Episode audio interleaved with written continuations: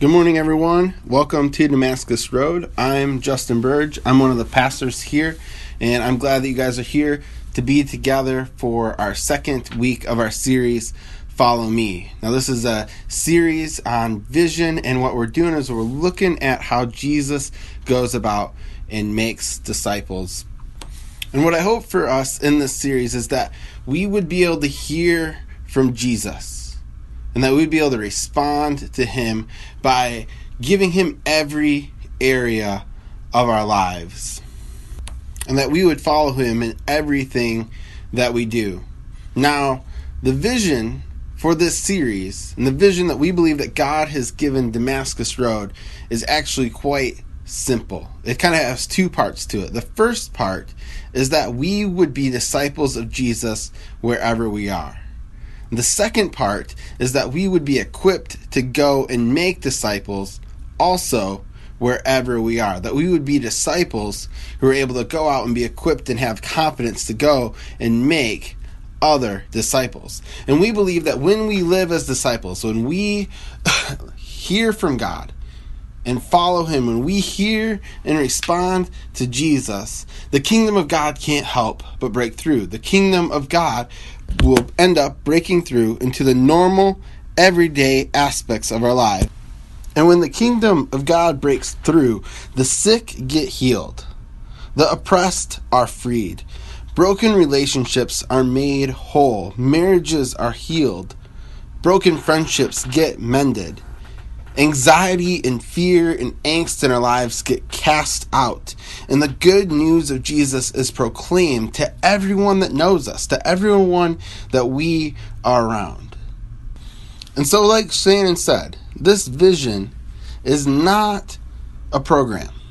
Discipleship is not a program. And for far too long, the church has tried to make discipleship a program where you just come to a pl- class. So we're going to teach you some things and then you're going to become a disciple. The problem is, is that over time, what's happened is that we have delegated discipleship to a few people. Generally, the pastors or the elders of the church have been seen as the discipleship makers of a community, and everyone else gets to maybe be a disciple.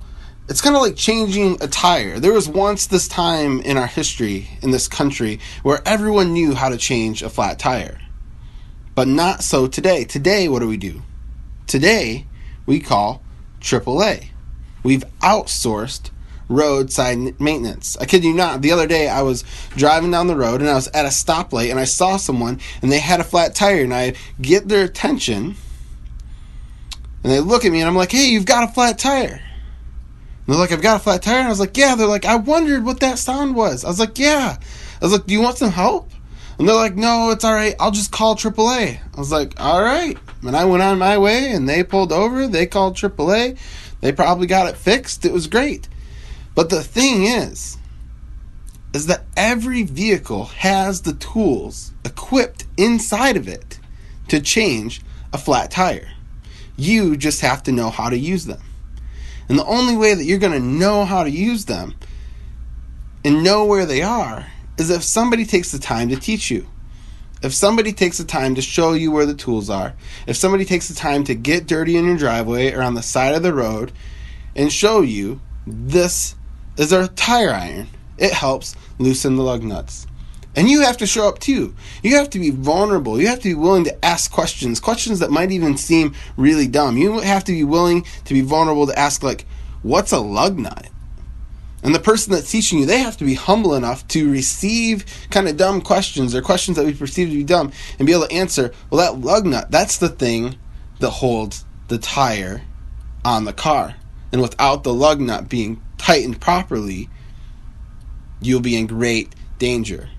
See, sometimes the dumbest questions are some of the most important questions because they're the things that can save your life. And so we have to show up. We have to be able to ask questions and we've got to be able to show people and put the tools in their hands. The person that's teaching that you how to change a tire, it does you no good if they just do the whole thing and you watch. What they have to do is they've got to put it in your hands. You got to feel what it is to loosen a bolt. You got to feel what it is to put the jack in the right spot and to crank it up. And so, after you know what it is to change a tire, you can go out feeling equipped. And so you go out, and it's one thing to have to change your own tire on the side of the road. It's another thing to be able to feel confident enough to go up to another person that's stranded on the side of the road and help them out. But it's an even another thing to be able to teach someone how to change their own tire and to put the tools in their hands. And when you do that, that's multiplication. That's discipleship. That's what it is to be a disciple who makes disciples. And so the purpose of this series is that we would be able to take some tools and put them into your hands so that you would know what it is to be a disciple and what it is to be able to go and make disciples. And the cool thing is that you, just like the car, are already equipped with all the tools. In Ephesians, Paul says, We have been given every blessing that is in heaven. We have been equipped in Christ Jesus. We have the tools. And so the question is, is where do we get the tools? What do the tools look like? And we see these tools in action in the life of Jesus. And so the purpose of this series is to look at the life of Jesus and see how does Jesus go and make disciples? And how can we go and be disciples and make disciples like him? And so what we want to do is just identify a couple common discipleship tools, bring some common language to that so that we can begin to use these tools together in community and walk this out together. And that when we walk these things out, the kingdom of God can begin to break through. It can break through in your homes, it can break through in your families, in your communities, in your workplace, and in the city. And that is what we want. That is the heart of our vision here at Damascus Road. So last week we began looking at one of these tools, and we had called it the learning circle. And the learning circle comes from the book of Mark. It becomes from Jesus when Jesus begins his ministry. And in Mark it says this it says, The time is fulfilled and the kingdom of God is at hand. Repent and believe in the gospel. And so last week, Shannon drew this circle with this line down the middle. On one side, we have repent. On the other side, we have believe. And we have this line going across that uh, represents time. And in this time, there is this kairos moment, this moment in time where God is getting our attention so that He can change us, so He can change the trajectory of our lives, so that we can enter into this place of repenting and believing. And so we go across life, bam, God gets our attention, and we begin to observe what what is God getting our attention with? We begin to reflect, why is God getting our attention in this way? We begin to discuss, we get in community with people and we get to tease out the truth of what God might be saying to us because sometimes we believe lies. Sometimes the enemy interjects himself and he gives us lies. And so it's in community with believers that we can tease this out and figure out what is actually true. What is God actually saying? And then from there, we go on the upstroke of the circle. And the upstroke is much more difficult than the downstroke. A lot of times we just get stuck in this kind of cycle of repentance where we like, God gets our attention and we observe and we identify the problem, but we don't do anything anything about it or we don't know how to do anything about it. But when we get to this discuss phase and we're in community, we can move over to the plan phase and we can create a plan. And this is how we begin to respond to God from what we've heard from Him. So we create a plan, we create accountability inside that community, and then we act and we go work that out. And when we do that, the kingdom of God breaks through and the trajectory of your life is changed. And so this morning, what I want to do is I want to pick up right where Shannon left off in Scripture and look at how Jesus calls his disciples to himself and what it looks like for Jesus to disciple his disciples.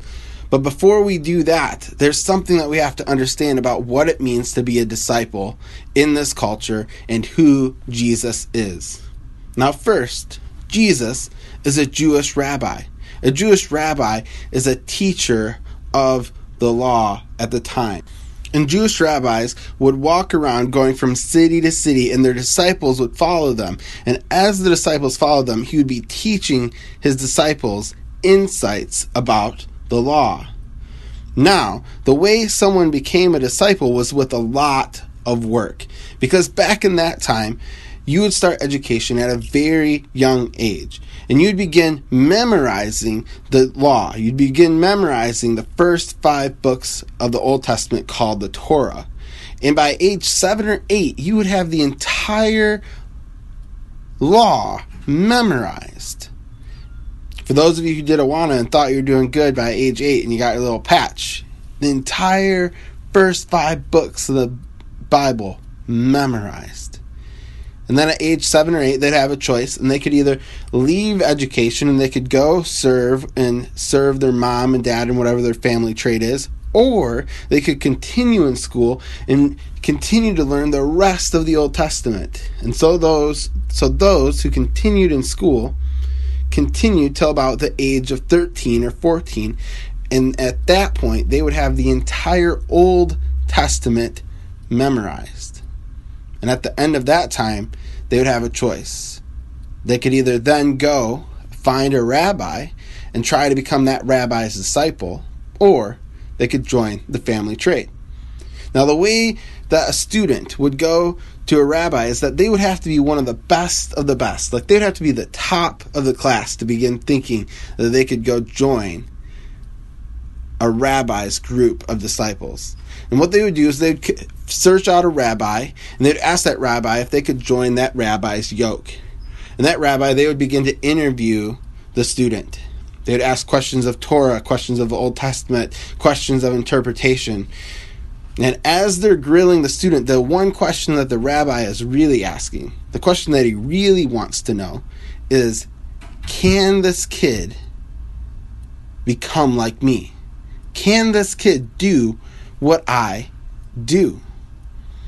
And so he grills the student. If the student isn't doing very well, the, the rabbi might come back to the student and say, Look, you need to either go back and study some more, or maybe it's just best for you to go join the family trade. But if the student was getting it, and the rabbi could sense, like, this kid gets it, this kid has it, began to think, this kid can do what I do, this kid might be able to do more than what I do, then he would turn to that student and he would give them the invitation come, follow me. And that student would be admitted into that rabbi's yoke as a disciple. Now, it's important to know how they did discipleship in these days to appreciate how Jesus does discipleship because it's nothing like it. Let's take a look. In Mark chapter 1, verse 16, picking up right where Shannon left off last week with the kingdom of God is near. Passing alongside the Sea of Galilee, he saw Simon and Andrew and his brother Simon casting a net into the sea, for they were fishermen. And Jesus said to them, Follow me, and I will make you fishers of men. Immediately they left their nets and followed him. And going on a little further, he saw James, the son of Zebedee, and John, his brother, who were in the fishing boat mending their nets. And immediately he called to them, and they left their father Zebedee in the boat with the hired servants and followed him. Now, there's something that I want you to notice about who these guys are and what they're doing. These guys are fishermen. Jesus is a Jewish rabbi and he's walking down the beach and he sees some fishermen. These guys are not the best of the best. These guys are not disciples of someone else. These guys are with their dad and they're doing the work that their dad has taught them and trained them to do. These dudes are the dropouts.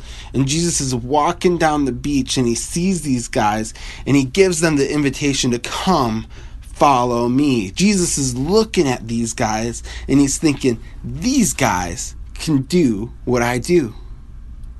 Jesus, later in his ministry with his disciples, he tells them, He says, I tell you the truth, whoever believes in me will do what I do. And they will even do greater works than me because I am going to the Father. That is rabbi discipleship language that Jesus is using with his disciples. And so Jesus begins his discipleship training process by making incredibly high level of invitation. He says, "Come, follow me." And they drop their nets and they leave him. And this follow me means be with me. Be with me where I am. Be with me where I am going. Stay with me where I am staying. Follow me wherever I go.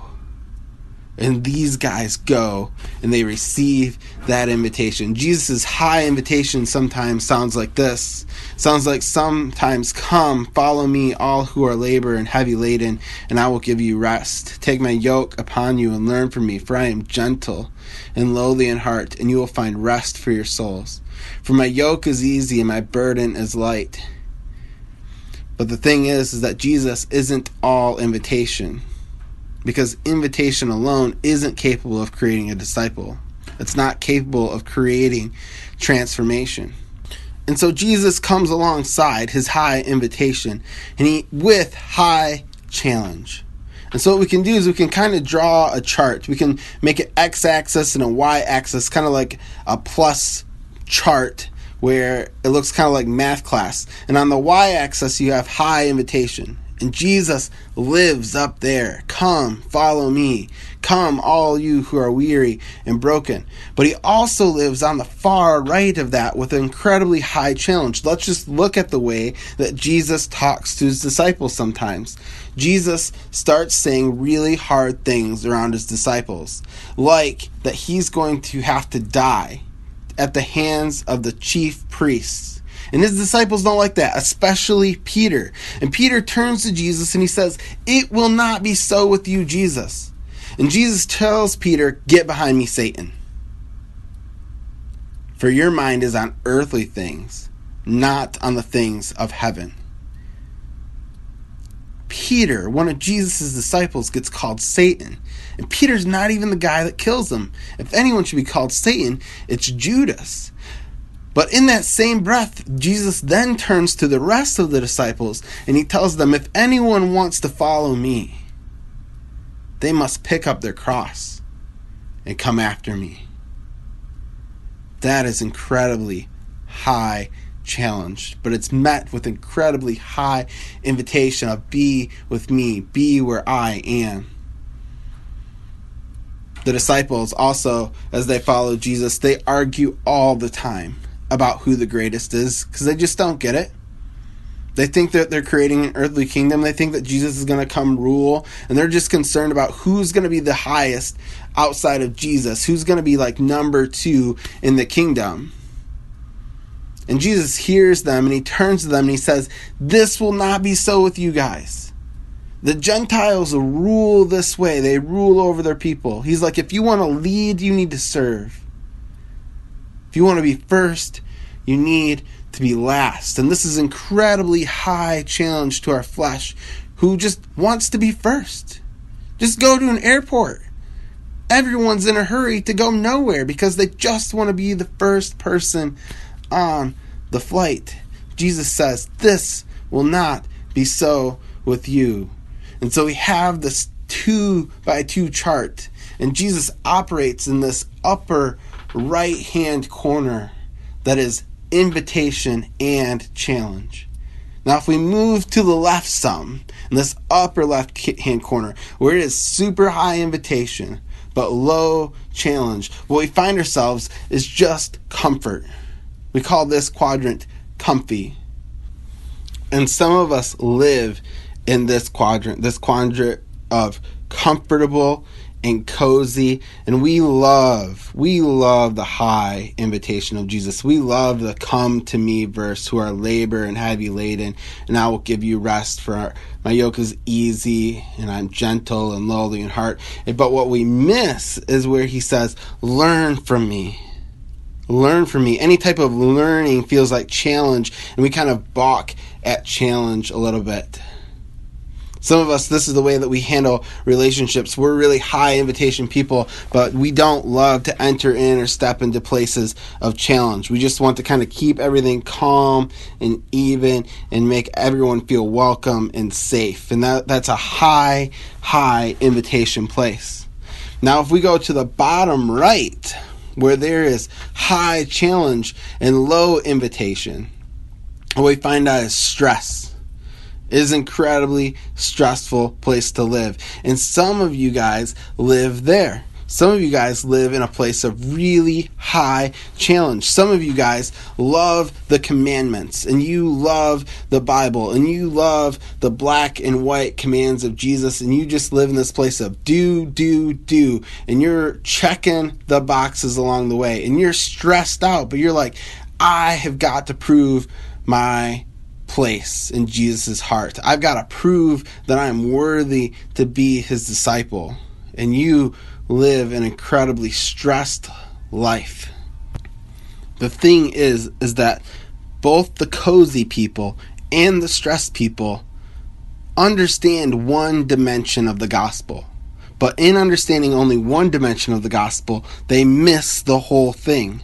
The cozy people are up here and they're like, Jesus invited us to, Jesus just said, come into my presence, just rest, just be. He's done it all. We don't need to do anything, just receive from Him.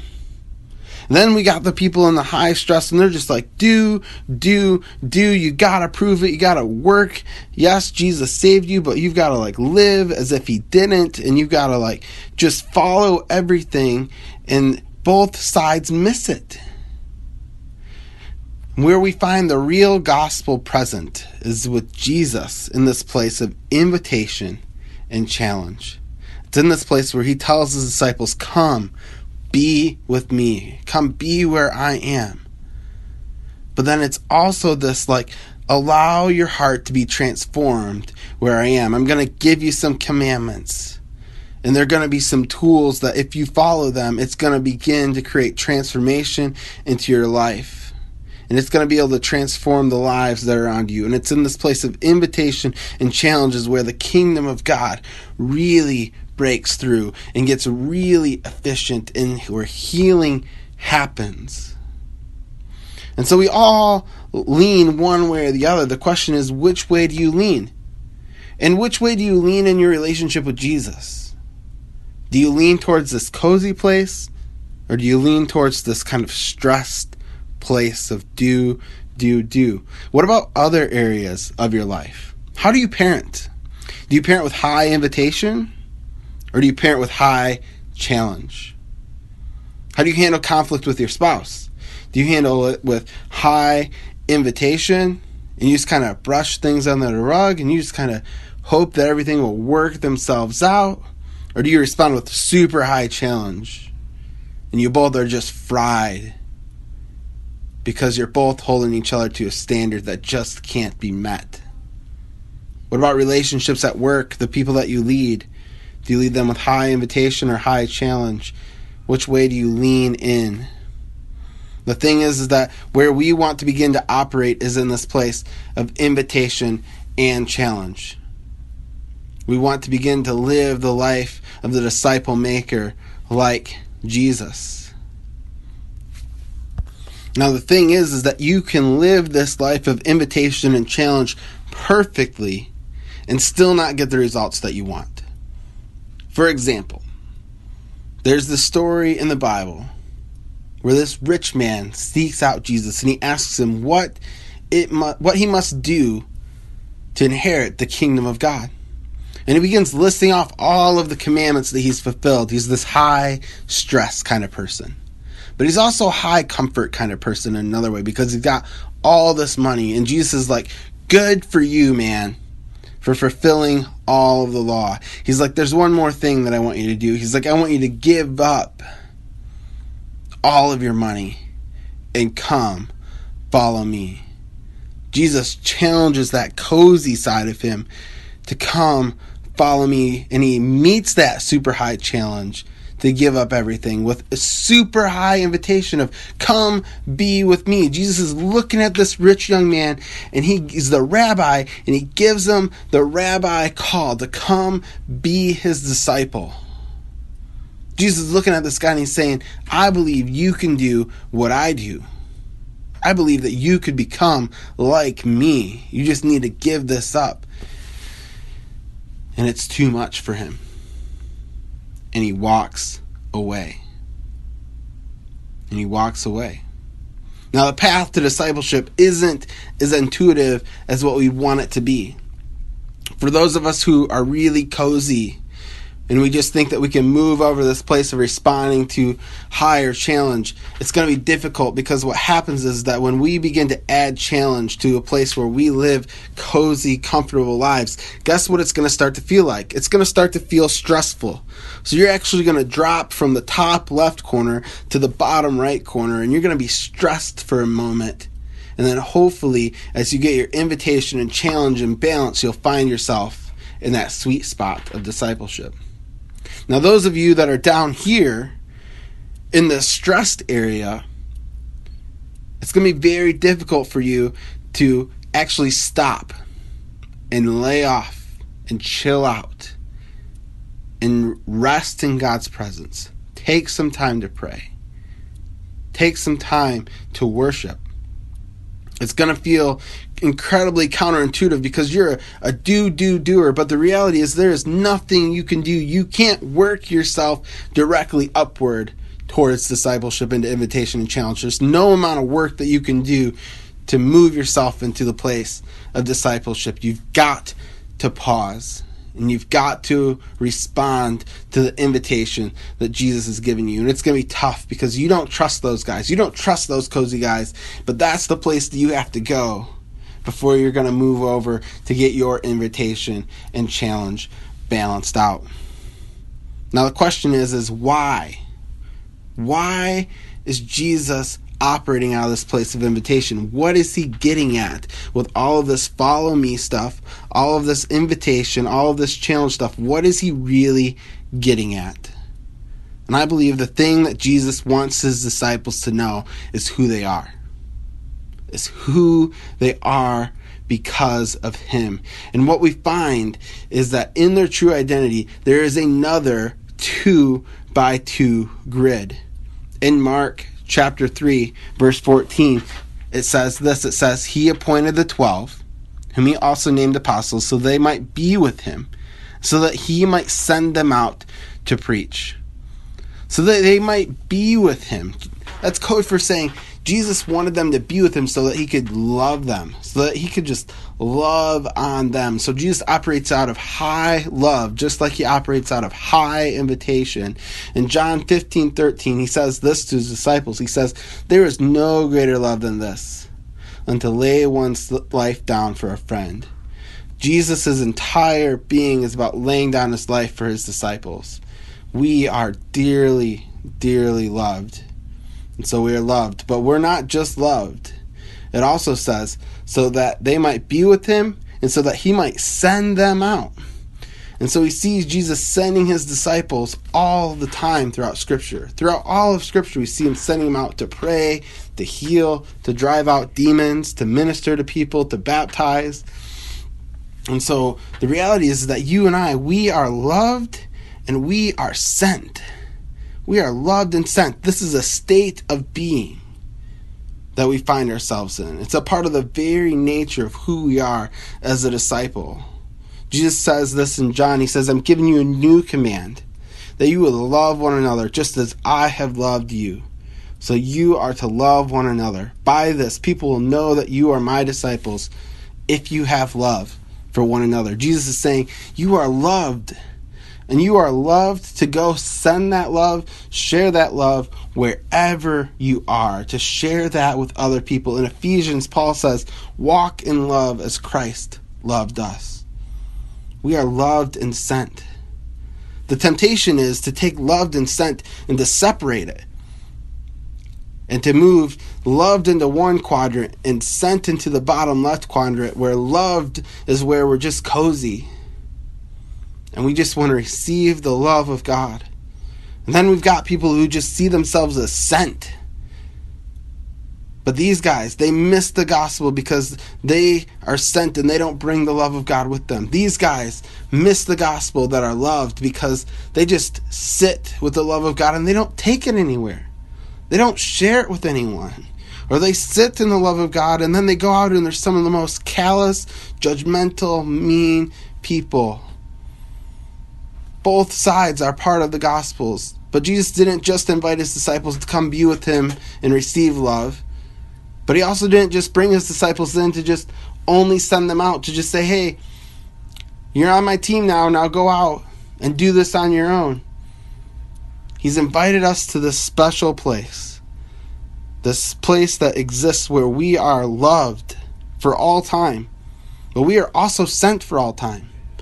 And so to be on mission is to be present wherever you are because wherever you are in whatever moment that you're in, that's where you're sent. Because our identity is that we are loved and that we are sent. You are loved right where you are, wherever you are in your journey. You are loved right there. And guess what?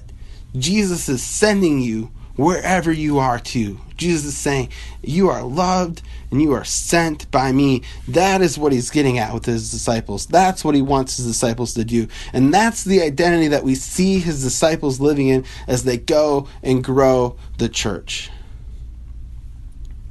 This last week, I was meeting with a guy and he was discerning where God was calling him to serve. He wasn't quite sure. He's like, I know that God has called me to serve in some way, in some capacity in his church. He's like, but I just don't feel like I have enough. I don't feel like I have enough education. I don't feel like I know enough. I don't feel like I'm equipped enough. And that one thing keeps a lot of people back from serving. They're just like, I don't know enough. I'm not professional enough as a Christian to do this yet. And so maybe what I need to do is go learn some more. Well, this guy didn't know that he was drawing himself a two by two chart. He was saying, I need to learn more, and he's putting that in the upper left. And then he's putting, I need to serve, and he's putting that in the bottom right. And learning more looked really cozy, and serving looked really stressful. And as I was talking to him, I was like, what if the answer is that you start serving and you learn along the way. God has equipped you, He's called you as disciples. You know some things. You know some things. Share those things. Start by sharing those things as you serve.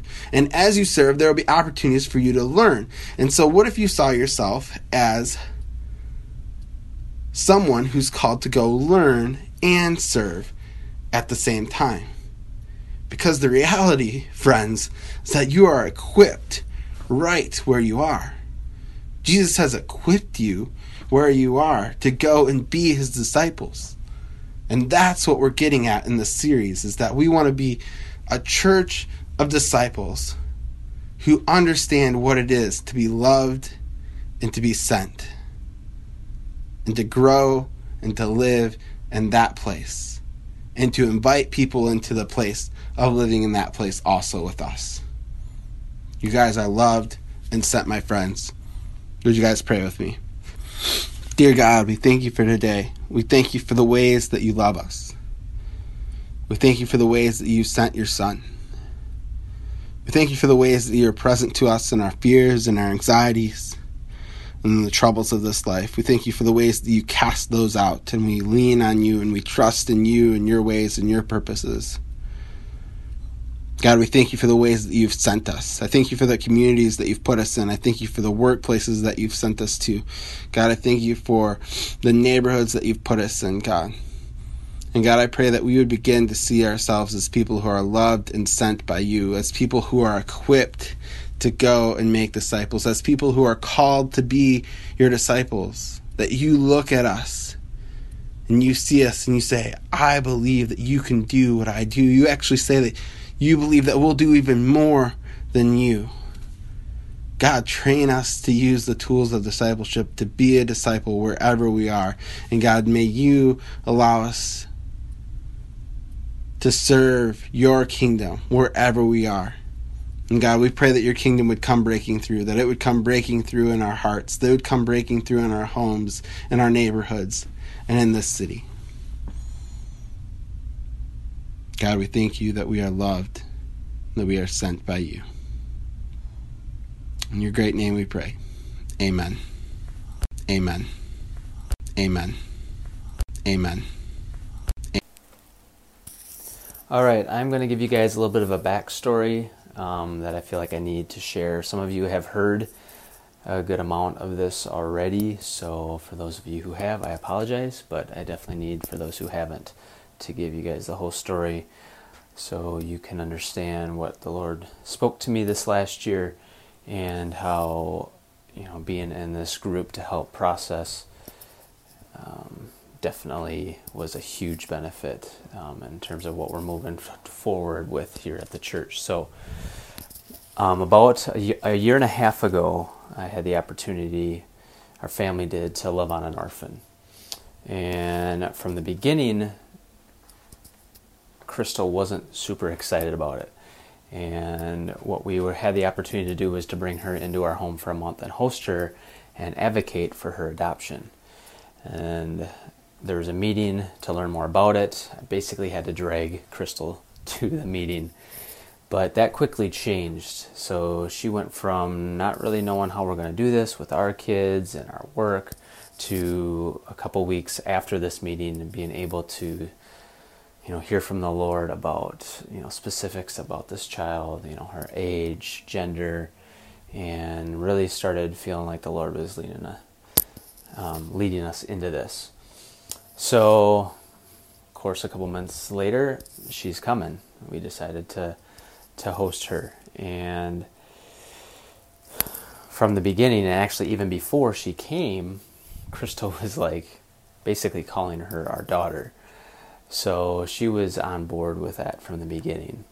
And once she came and stayed with us for a month, we all fell in love with her. And Crystal really felt like we were supposed to pursue this girl for adoption. And I was like, whoa, that's not exactly what I initially signed up for. However, I knew it was a possibility. And those types of big tran- life transitions and things that um, I guess adoption in general is a big deal. So I was trying to not let fear and overwhelm dictate what I needed to hear from the Lord on what we're supposed to do with this. So I took some time after she went back to her country in Latvia, and which I, we didn't have a lot of time because she was at this time she was 15 years old and going to be turning 16 in about 10 months, and they all need to be adopted before they're 16 in order for it to, you know, for us to go through the system correctly.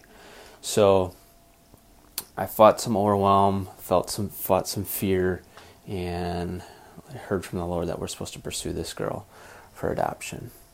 So we tell the hosting agency that we want to pursue her. They go talk to her, and from the beginning, she basically says, I'm overwhelmed. Um, I, I feel pressured. I don't really want to be adopted. And at least that's how we heard it. I think she was, and, and we talked with her too. Um, but I think she was pretty set from the beginning, even though we weren't really convinced. So we had a choice at that point. Do we keep moving forward? Because a lot of these kids